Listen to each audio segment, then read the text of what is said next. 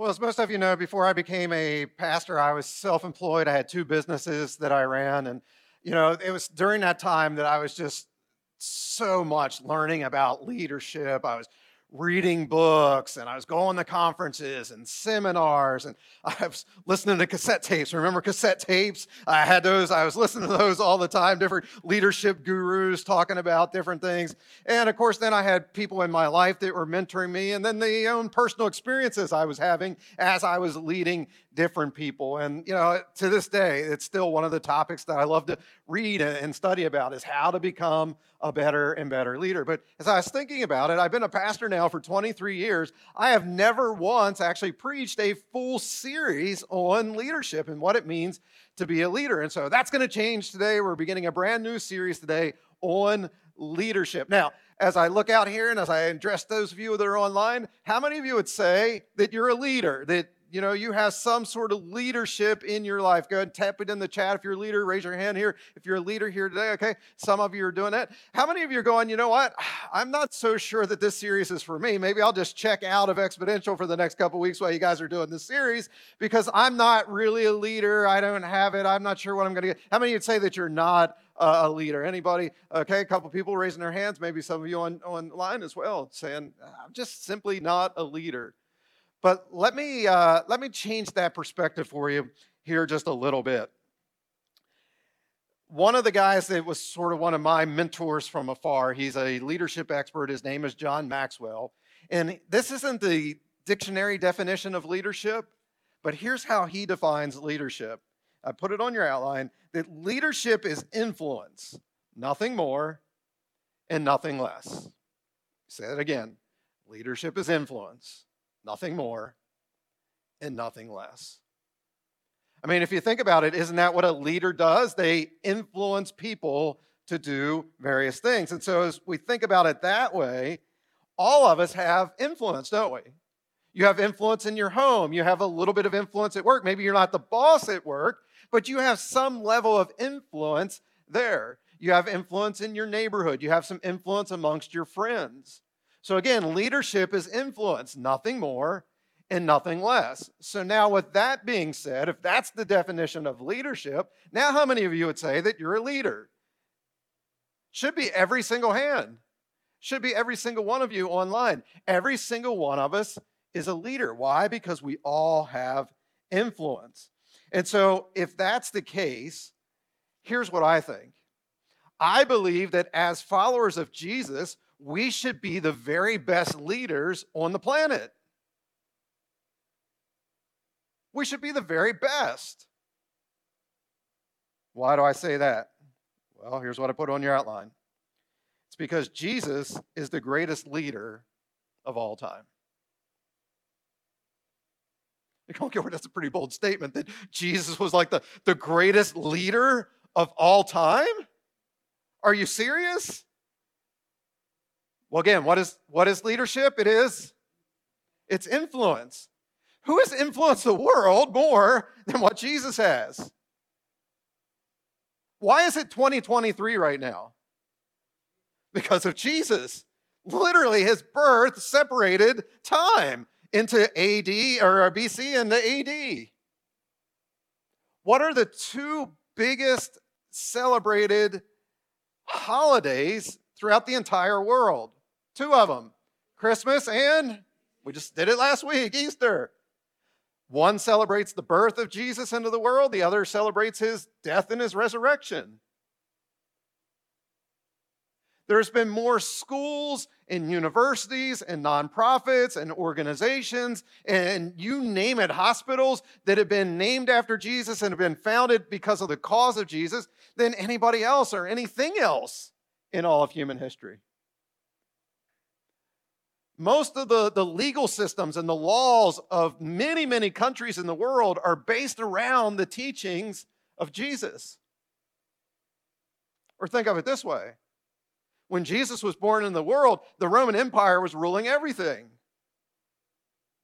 But yet today, when you think of Caesar, you think of a salad. and Nero and Brutus are your dog and your cat. We name our kids what? Matthew, Mark, Luke, John, Mary, Sarah, all people that followed after Jesus. So, I mean, no one, absolutely no one has had more influence on the world than what Jesus did. And so, if we're going to take a couple weeks to look at leadership, we might as well learn from Jesus, the greatest leader of all time. So, to begin today, we're going to look at a scripture that you probably wouldn't at first associate with leadership, but I think it'll make sense to you by the end of today's message. So, look at Proverbs chapter 4, verse 23. Solomon, who was a great leader himself, he says this guard your heart above all else, for it determines the course of your life. In other words, whatever's in your heart is what's going to come out of your heart. And so when it comes to leadership and, and, and leading, one of the things you have to ask is, why am I leading? What is the motivation for me leading? Now, unfortunately, as you read all the books on leadership and you go to the conferences and the seminars and you hear all these wise, wise people speaking about leadership, almost all of them, they talk about the what of leadership, in other words, what to do, and they talk about the how. How do you lead? So, what and how? Very few people talk about the why. Why do you want to lead? What's the motivation behind it? Now, there are some people that actually talk about the why. One of them, his name is Patrick Lencioni. He's written a number of great books. And I've actually had the, the pleasure of actually being in a couple of events where he's spoken, but he's written a lot about and he's talked a lot about this whole why. Why do you want to be a leader? And again, how many of us are leaders? All of us are leaders. Every single one of us. Why? Because we all have, help me out, we all have influence. And so, what Patrick writes about is that all of us have one of two motivations in our hearts for why we want to lead. So, this means you have one of these two that I'm about to talk about here. So, the first one is this there's responsibility based leadership. This is where you, as the leader, say, you know what, I'm responsible for my team. I'm responsible for my coworkers. I'm responsible for my family members. I'm responsible for my friends, my neighbors, whoever it may be. I'm responsible for them. And my responsibility is to love them and serve them and care for them, to help them to achieve everything that they want to be in life, everything they want to accomplish in life. It's my responsibility to come alongside of them and to help them to do that, to influence them and to lead them in the proper direction. So that's responsibility based leadership. Number two, then, will be rewards based leadership. This is the person that says, The reason I want to be a leader is because I want more power, I want more money, I want a, a title, I want a higher position up on the org chart. I want the authority to tell other people what to do. And, and a person like this that has this rewards based sort of thinking, they say, You know what? I don't want to do like the little menial tasks anymore. I want all the perks, I want all the fun of leadership. And so I'll have all the minions, they'll do all the other stuff while I sit at my corner office, look out the window and count my money. And think about how privileged I am to be a leader.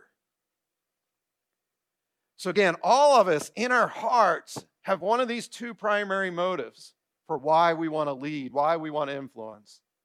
It's either responsibility based or it's rewards based. A little pop quiz here this morning. This is a really easy question. Out of those two that I just described, which one was Jesus?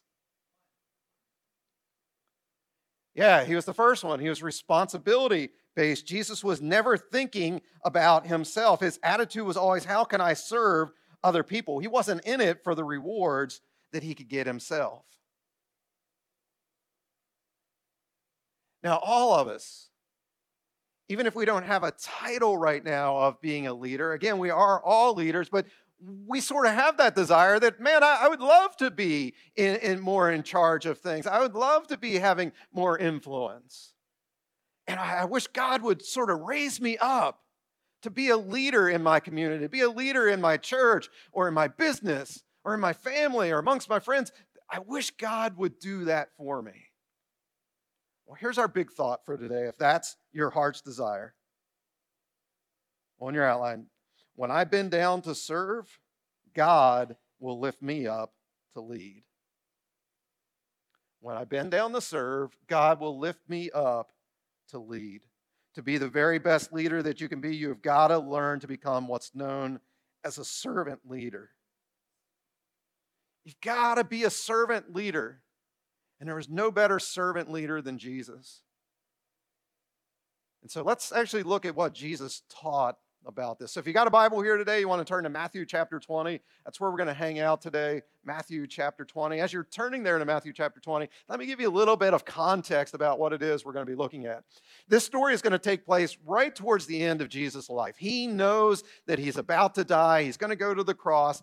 And what he's been doing over the previous three and a half years is he's been raising up this group of 12 guys because Jesus knows that it's actually better once he has been resurrected. Jesus knows it's better for him to go back to heaven and leave the mission then to these 12 guys and the other followers that he's been raising up. And so he's been taking all of his time and he's trying to convince them that, look, it's better to serve, it's better to serve, it's better to serve. You need to become a servant leader. But they're not getting it. You see, in the disciples' minds, they still thought that Jesus had come to be an earthly king. Remember that the Roman Empire is ruling everything. And God's nation, the nation of Israel, was being occupied by this, this foreign army. And, and they're like, man, we, we don't like this. And so they thought that the Messiah, when the Messiah came, was going to be this military leader and would rise up to be a new king of Israel and overthrow the Roman government. And so, in their mind, that, that's still where they're at, that Jesus is going to be this earthly king. And of course, when you become an earthly king, that means that there's power and there's money and there's perks and there's benefits. And Jesus like, no, no, no, no, no. That's not what we're about. But the disciples, they just don't get it. In fact, by the time we get to Matthew 20, two of Jesus' disciples, James and John, are going to have their mommy come and beg, beg Jesus to make sure that her boys are at his right hand and at his left hand. And that's where we'll pick up the story. Matthew chapter 20, verses 20 and 21. The mother of James and John came to Jesus with her two sons. She knelt down and she did what? She started begging him to do something for her. Jesus asked her what she wanted, and she said, When you come into your kingdom, please let one of my sons sit at your right side and the other at your left side. She's like, Look, when you get big and rich and powerful and famous, make my sons your top two leaders. One at your right and one at your left. She is sort of in this rewards based leadership mindset. That, oh, my sons can be rewarded they can rise up to power. And she knows that if her sons get to that position, it's going to trickle down to her as well, that she's going to get rewarded. And so she's like, Jesus, make one of my sons, put them at your right side, one at your left side. And Jesus going, I don't think you know what you're asking for. And they're like, no, that's what we want. Jesus, please, one of us at your right, one at your left. And Jesus like, you don't know what you're asking for. I want you to think about it. And Jesus doesn't come right out and say this, but at the end of Jesus' life, who ended up in his right and his left side? Who? Two thieves. As Jesus hung on the cross, there was a thief on his right and a thief on his left. Jesus like, be careful what you ask for. You don't want to be at my right side. You don't want to be at my left side, but they don't get it. No, Jesus, we'll do anything. Please make us your number one and your number two. Skip down then to verse 24. When the 10 other disciples heard this, they were what? They were they were angry with the two brothers. Now, why were they angry? Was it because of they're like, oh, they these guys don't get it. How dare they? No, you know why they're angry? It's because their mommy didn't come and beg for them. They're like, oh man, they got there before we did. We want to be number one. We want to be number two. So they're angry. They want to be at the top of the org chart. In other words, at this time, all the disciples were rewards based leaders. But Jesus knows this has got to change. And so he's like, Guys, sit down. Let's talk about this one more time. Hopefully, this time you get it. As we look on then at verse 25, Jesus called them together and he said, You know that the rulers of this world lord it over their people, and the officials flaunt their authority over those under them. Jesus, of course, here he's talking about the, when he says, you know, the, the, the people that are uh, over you and they're lording it over you, he's talking about the Roman Empire. I mean, every leader from Caesar to the magistrates to the governors to the Senate leaders, every single one of them was a rewards based leader. They were looking to build power for themselves. And why did they want to build power for themselves? So that they could have more power, more authority, more riches, more benefits. If that meant that they had to tear other people down, then, well, so be it. In fact, as we look at this verse, there was two words there. One was that they lorded over you and that they want the authority. Those two words in the original Greek are actually uh, compound Greek words. And the prefix for each one of those words is kata, K A T A. And kata means to excessively come with force and power over someone else, to strongly dominate someone, to put them down. And Jesus is like, look, that's how the people of the world operate. They're coming at you with this strong force, they're, they're putting you down. He's like, man, you, you can't let that be your motivation. That's how the world operates. And then I love the next four words that Jesus utters. Look at the beginning part of verse 26. Jesus says, Not so with you. That's how the world operates, that they lord their power over you. But Jesus says, What? Not so with you. How many of you are leaders?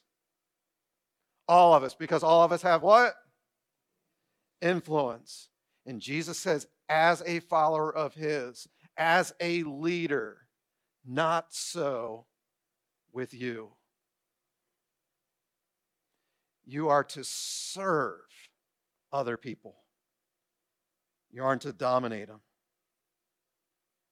So Jesus then, he he says, Look, here, here's a better model of leadership. Look at the end of verse 26 and then verse 27. He says, If you want to be what? If you want to be great, you must be the, the servant of all others. If you want to be first, you must be a slave of the rest. So Jesus says, Look, if you want to be a great leader, a great influencer, you've got to learn to become two things on this planet a servant and a slave. What is a servant? Well, a servant is someone that's focused on others rather than for self. In the context of what we're looking at here today, a, a, a servant leader is someone that says, Look, I want to help you do your thing instead of you helping me do my thing. And this is hopefully something that I've modeled for you here at Exponential, even if it doesn't always make sense. I've talked about this in the past we don't have ministries here at Exponential. We have five. We have our weekend worship experiences. That's something we sort of provide for you. We have children's ministry. We have youth uh, ministry. We have life groups that we have, you know, our uh, discipleship types of things we do, like with small circle of, of discipling. So we, we help with those types of things. But then our greatest ministry is what's called You Matter. And You Matter isn't just simply that thing of, and I talk about this that you know every day you should be going out and showing people you matter to God, you matter to me. And so you should be doing that. But that's just to get you in the practice of serving. What you matter is really all about is that God has a unique gifting and a unique calling for your life. And a unique way he wants you to make a difference while you're here on this planet. And so You Matter is really about you doing your thing, not coming into Exponential and doing Gilbert's thing. Because that's how most churches operate. Most churches, they have, here's the 26 ministries that we offer as a church body. there's women's ministry, men's ministry, the basket weaving ministry, there's the, you know, bake sales, and there's all these different things that they offer that you come and you do our thing. But you know what that's often a reflection of? That's often a reflection of whatever the senior pastor, the lead pastor, his passion happens to be. And so it's come do my thing, basically, as the pastor. But again, servant leadership is saying, I don't want you to do my thing, in this case, Gilbert's thing. I want you to discover what is the thing God has called you to do. And my job as a leader is to come alongside of you and to serve you, to help you do your thing, not to do my thing. And so that's why we offer the Klesis class. If you haven't taken that yet, I'd strongly encourage you to do it. It's four different classes over a five week period that we help you to discover. Here's what your gifts are. Here's the talents. Here's what your passions are. Here's the heart that you have. Here's how God is speaking to you through the word and through prayer, through other people. And it helps you to discover your thing. And then again, my job and the leadership's job here at Exponential is to come alongside of you and say, okay, what can we do to support you? Not you come and support us. Does that make sense? But you need to do that in your life as well. And wherever you're being called to be a leader, whoever you're called to have influence with, you need to say, all right, yeah, we're, we're together in this, this mission that we're doing. And yeah, maybe I'm a, a, a the, the leader here, but what can I do to help you? How can I come alongside and serve you? So we got to be a servant to all. Jesus says we also have to become a slave. Now, that terminology is very, very hard for us as Americans to sort of like grasp because of the history of, of slavery in our country and how bad that was. And so many of you are going, okay, I, I can become a servant, but don't ask me to become a slave. But I want you to stop and think about this for a second. If you call yourself a follower of Jesus, aren't you called to be a slave of His? I mean, what is a slave? Well, a slave is someone that is bound to do what their master commands them to do.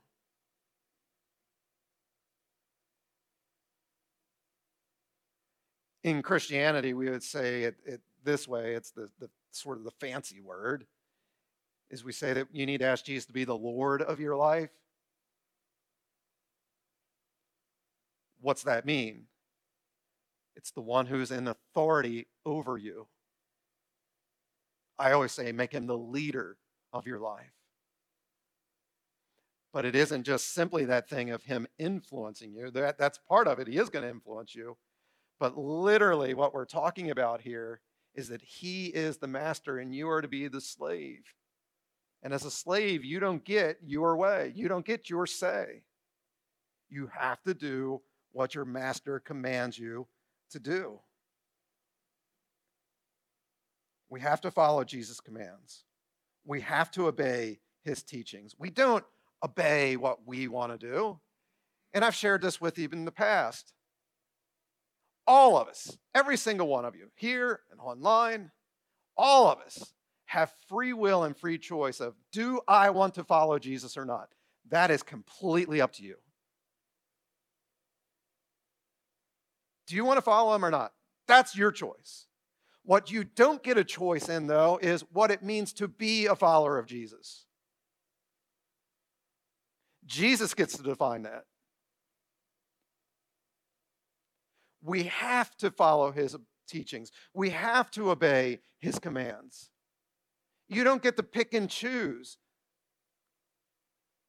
It's all about Jesus. And so you can't say, well, you know what, I'm going to I'm going to follow Dr. Phil and Oprah and what they say to do. Or, you know, I, I, I believe what's on TikTok and on Twitter, what the people are saying there, more than what I believe Jesus says. I believe what Trump says. I believe what Biden says. That's who I follow. No, no, no, no, no. We don't follow any human being. We don't follow any worldly philosophy. We don't follow any political party. We follow Jesus. He is the master, and we are to be his slave. And what Jesus commands us to do here is serve everyone, be a slave to everyone. That is not optional, that's not just a good suggestion. You are to serve and be a slave to everyone that you come into contact with. And if you don't do that, you'll never, ever be a great leader. You'll never be a great influencer because it's impossible to influence people like Jesus did if you're not willing to serve people like Jesus did. In fact, that's what Jesus says in the next verse, then, verse 28. For even the Son of Man came not to be served, but to serve others and to give his life as a ransom for many. I want you to think about your own personal life. Who have been the greatest influencers on your life, the, the greatest leaders in your life? Who have those people been? Was it a coach? Was it a, a teacher? Was it a parent, another family member, a friend, a pastor, a boss? Who was it that has had the greatest influence on you? And as you think about that, isn't it true that they went out of their way to serve you? That they saw potential in you when nobody else did? They gave you opportunities when it seemed like all doors had been closed. They invested in you. They spent extra time with you. They helped you to shine and, and not themselves.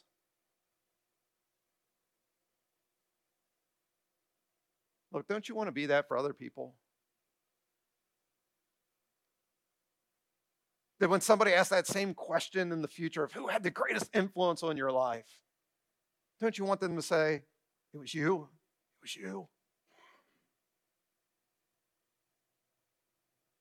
But Jesus gives us the formula for it. You have got to become a slave. You've got to become a servant for everyone. Because Jesus says, Look, I the very Son of God. I didn't come to be served, I came to serve other people. Again, you and I are called to become more and more like Jesus every single day. And so we've got to do the same thing. So, what are sort of some, some sort of benchmarks we can sort of be aiming at? Well, real quickly, let me give you three.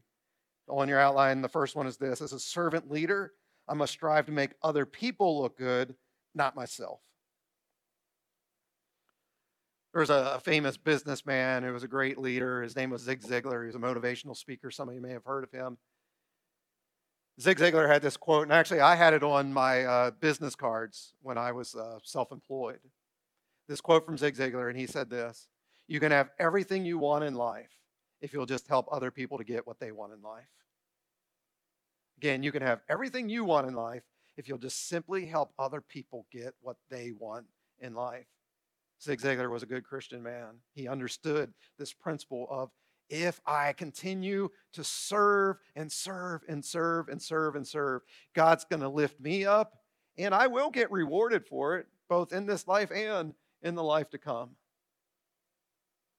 So take the spotlight off of yourself and shine it on other people, and God will reward you for that. Paul talks about this in Philippians chapter 2, verse 2 to 3. He says, Don't be selfish. Don't try to impress others. Be what? Be, be humble, thinking of others as better than yourselves. Don't look out only for your own interests, but take an interest in others too. You know that your motivation, that your heart for leadership is in the right place when all of a sudden you're shining the spotlight on others, when all of a sudden you're, you're serving people, you're being a slave to other people instead of asking them to do those things for you. Number two, as a servant leader, I must live for an audience of one. I've talked about this one in the past, that we've got to live our lives for an audience of one. You know, rewards based leaders, and let me remind you who's, who's rewards based leaders, who's responsibility based leaders? It's all of us. We are one of those two. We're all leaders. But if you're a rewards based leader, you think that your self worth comes from two things performance and approval. So, how, how am I doing? How am I doing? Right? My self worth. How am I doing? Right? That would be if, you know, if, if every week out in the lobby I'm begging, how would you think of the sermon? Was it, was it a good sermon today? Was it a good sermon? Right? What you think? Because I want your approval, right? So it's about performance and it's about approval. Now, not everybody gets to be on a stage like I do, but we all live on this grand stage called life. And as a performance uh, or a, a rewards based leader, it's all about am I performing okay? And are other people approving of what I'm doing? Let's just face it, sometimes our performance sucks, doesn't it? I mean, I have those weeks that I don't have to ask you how the sermon went. I'm like, that sucked. What's funny though is uh, just as a side note, most of the time when I think it sucks, that's the weeks that you're going, "Wow, that was a great sermon, man." And then the weeks that I'm like, "Wow, I, I really knocked it out of the park today," you guys are like, "See you next week."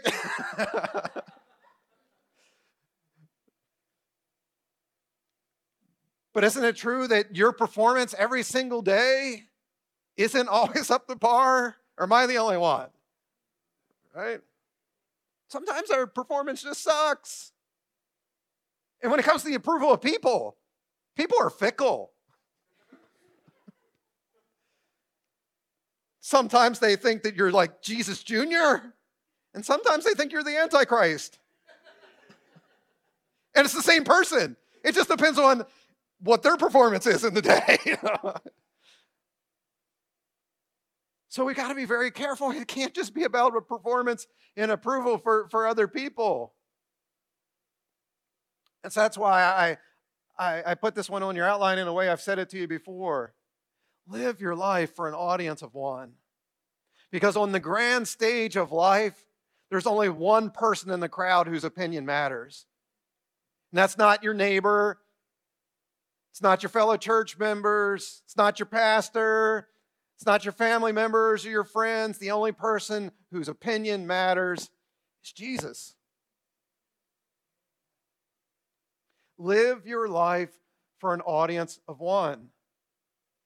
And constantly be evaluating your life of am I living my life according to how Jesus would have me to, to live? According to his character, according to his conduct. Well, how do we know his character and conduct? That's why we're in God's Word every day, that we're reading about Jesus every single day. And, and using the Word as a mirror for our own lives to say, all right, here's how Jesus acted. Here was his character. Is that look like me? Here's the conduct of Jesus. Here's the things he did. Is that what I'm doing?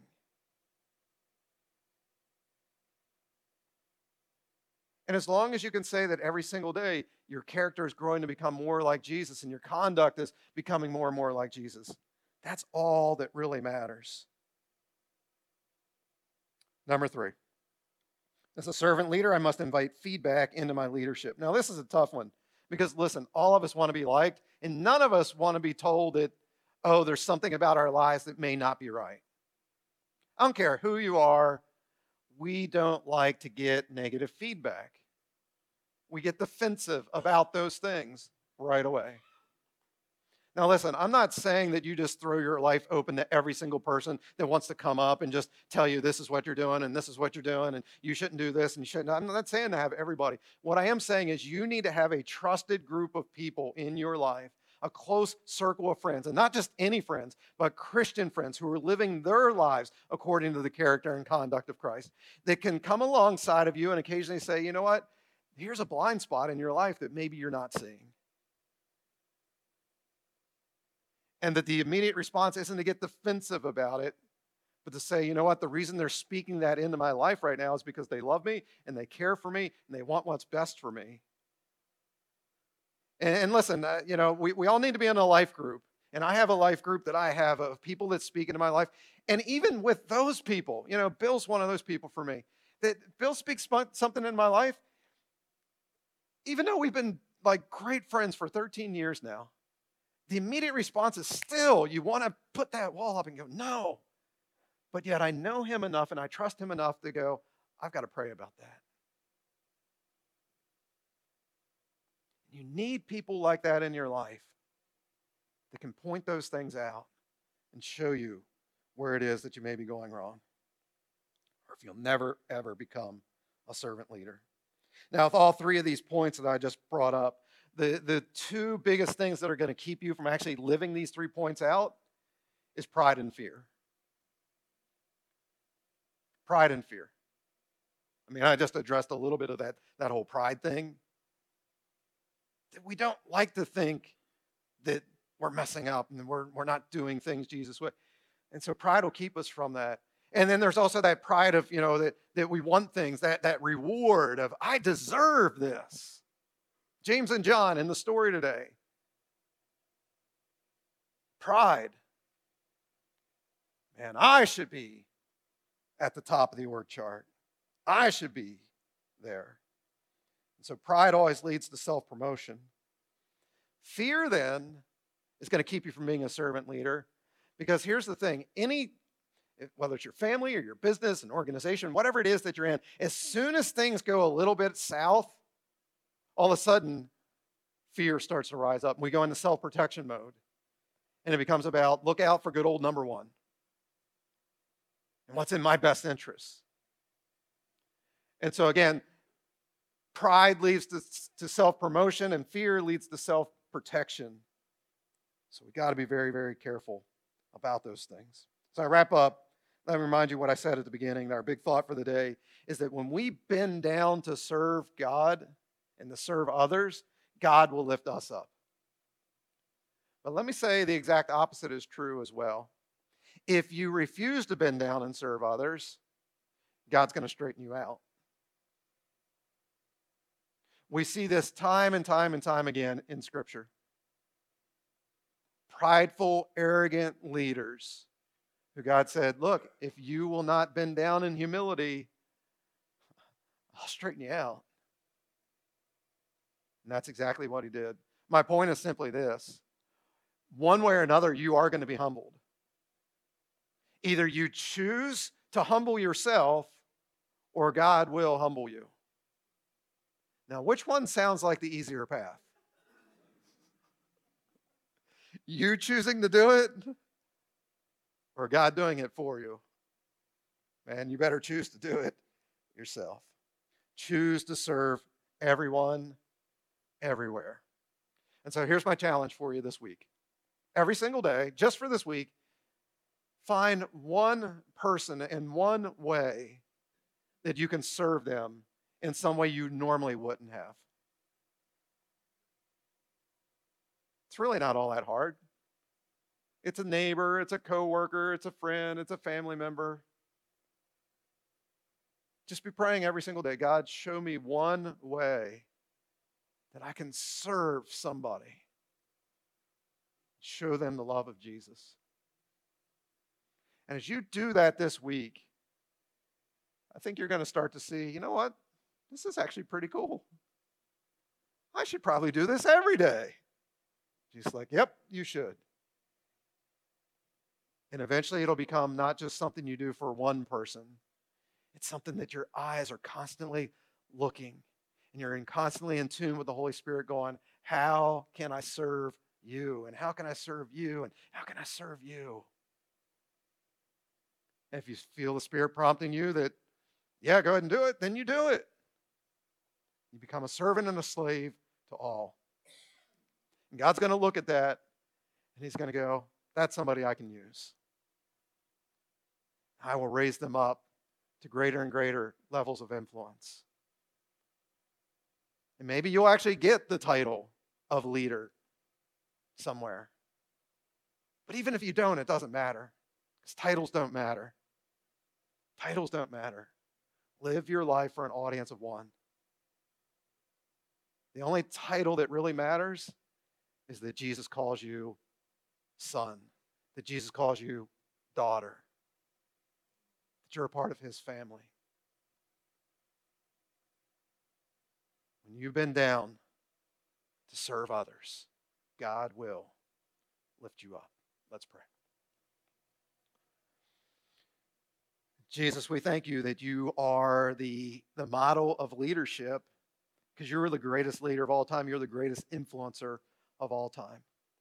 And so, Lord, I just pray that we would continually be in your word, reading more and more about you, growing our relationship with you and seeing your character, seeing your conduct, and going, that's, that's the model I want to follow.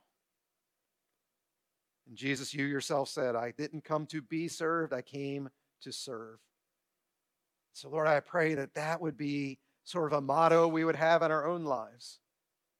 That it wouldn't be about us, but it'd be all about you and it'd be all about those that you've put into our path. We'd constantly be looking for how can I serve this person? How can I help to meet this need? How can I help others to achieve everything that they want in life? And Lord, just the same way that we talk about with money, that we can't outgive you, you're going to do the same thing here. As we continually pour out our lives, our time, and our talents, and our, our treasure to other people, you're going to pour back blessing after blessing after blessing in our own lives. If we will humble ourselves under your mighty hand, you will lift us up in due time. Thank you for that. Help us to go out and, and be a model to the world of what it looks like to be a servant leader.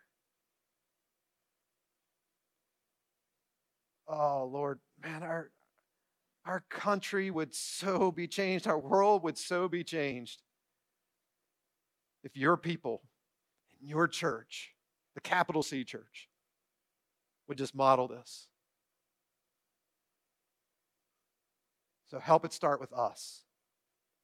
Help it start with me.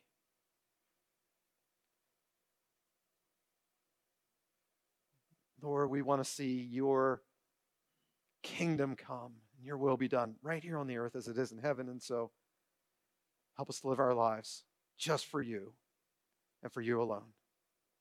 To be your servant and your slave, and a servant and a slave to all that we come in contact with so that we may lift your name high, make your name famous, and not our own. Thank you, Jesus. It's in your name that we pray. Amen.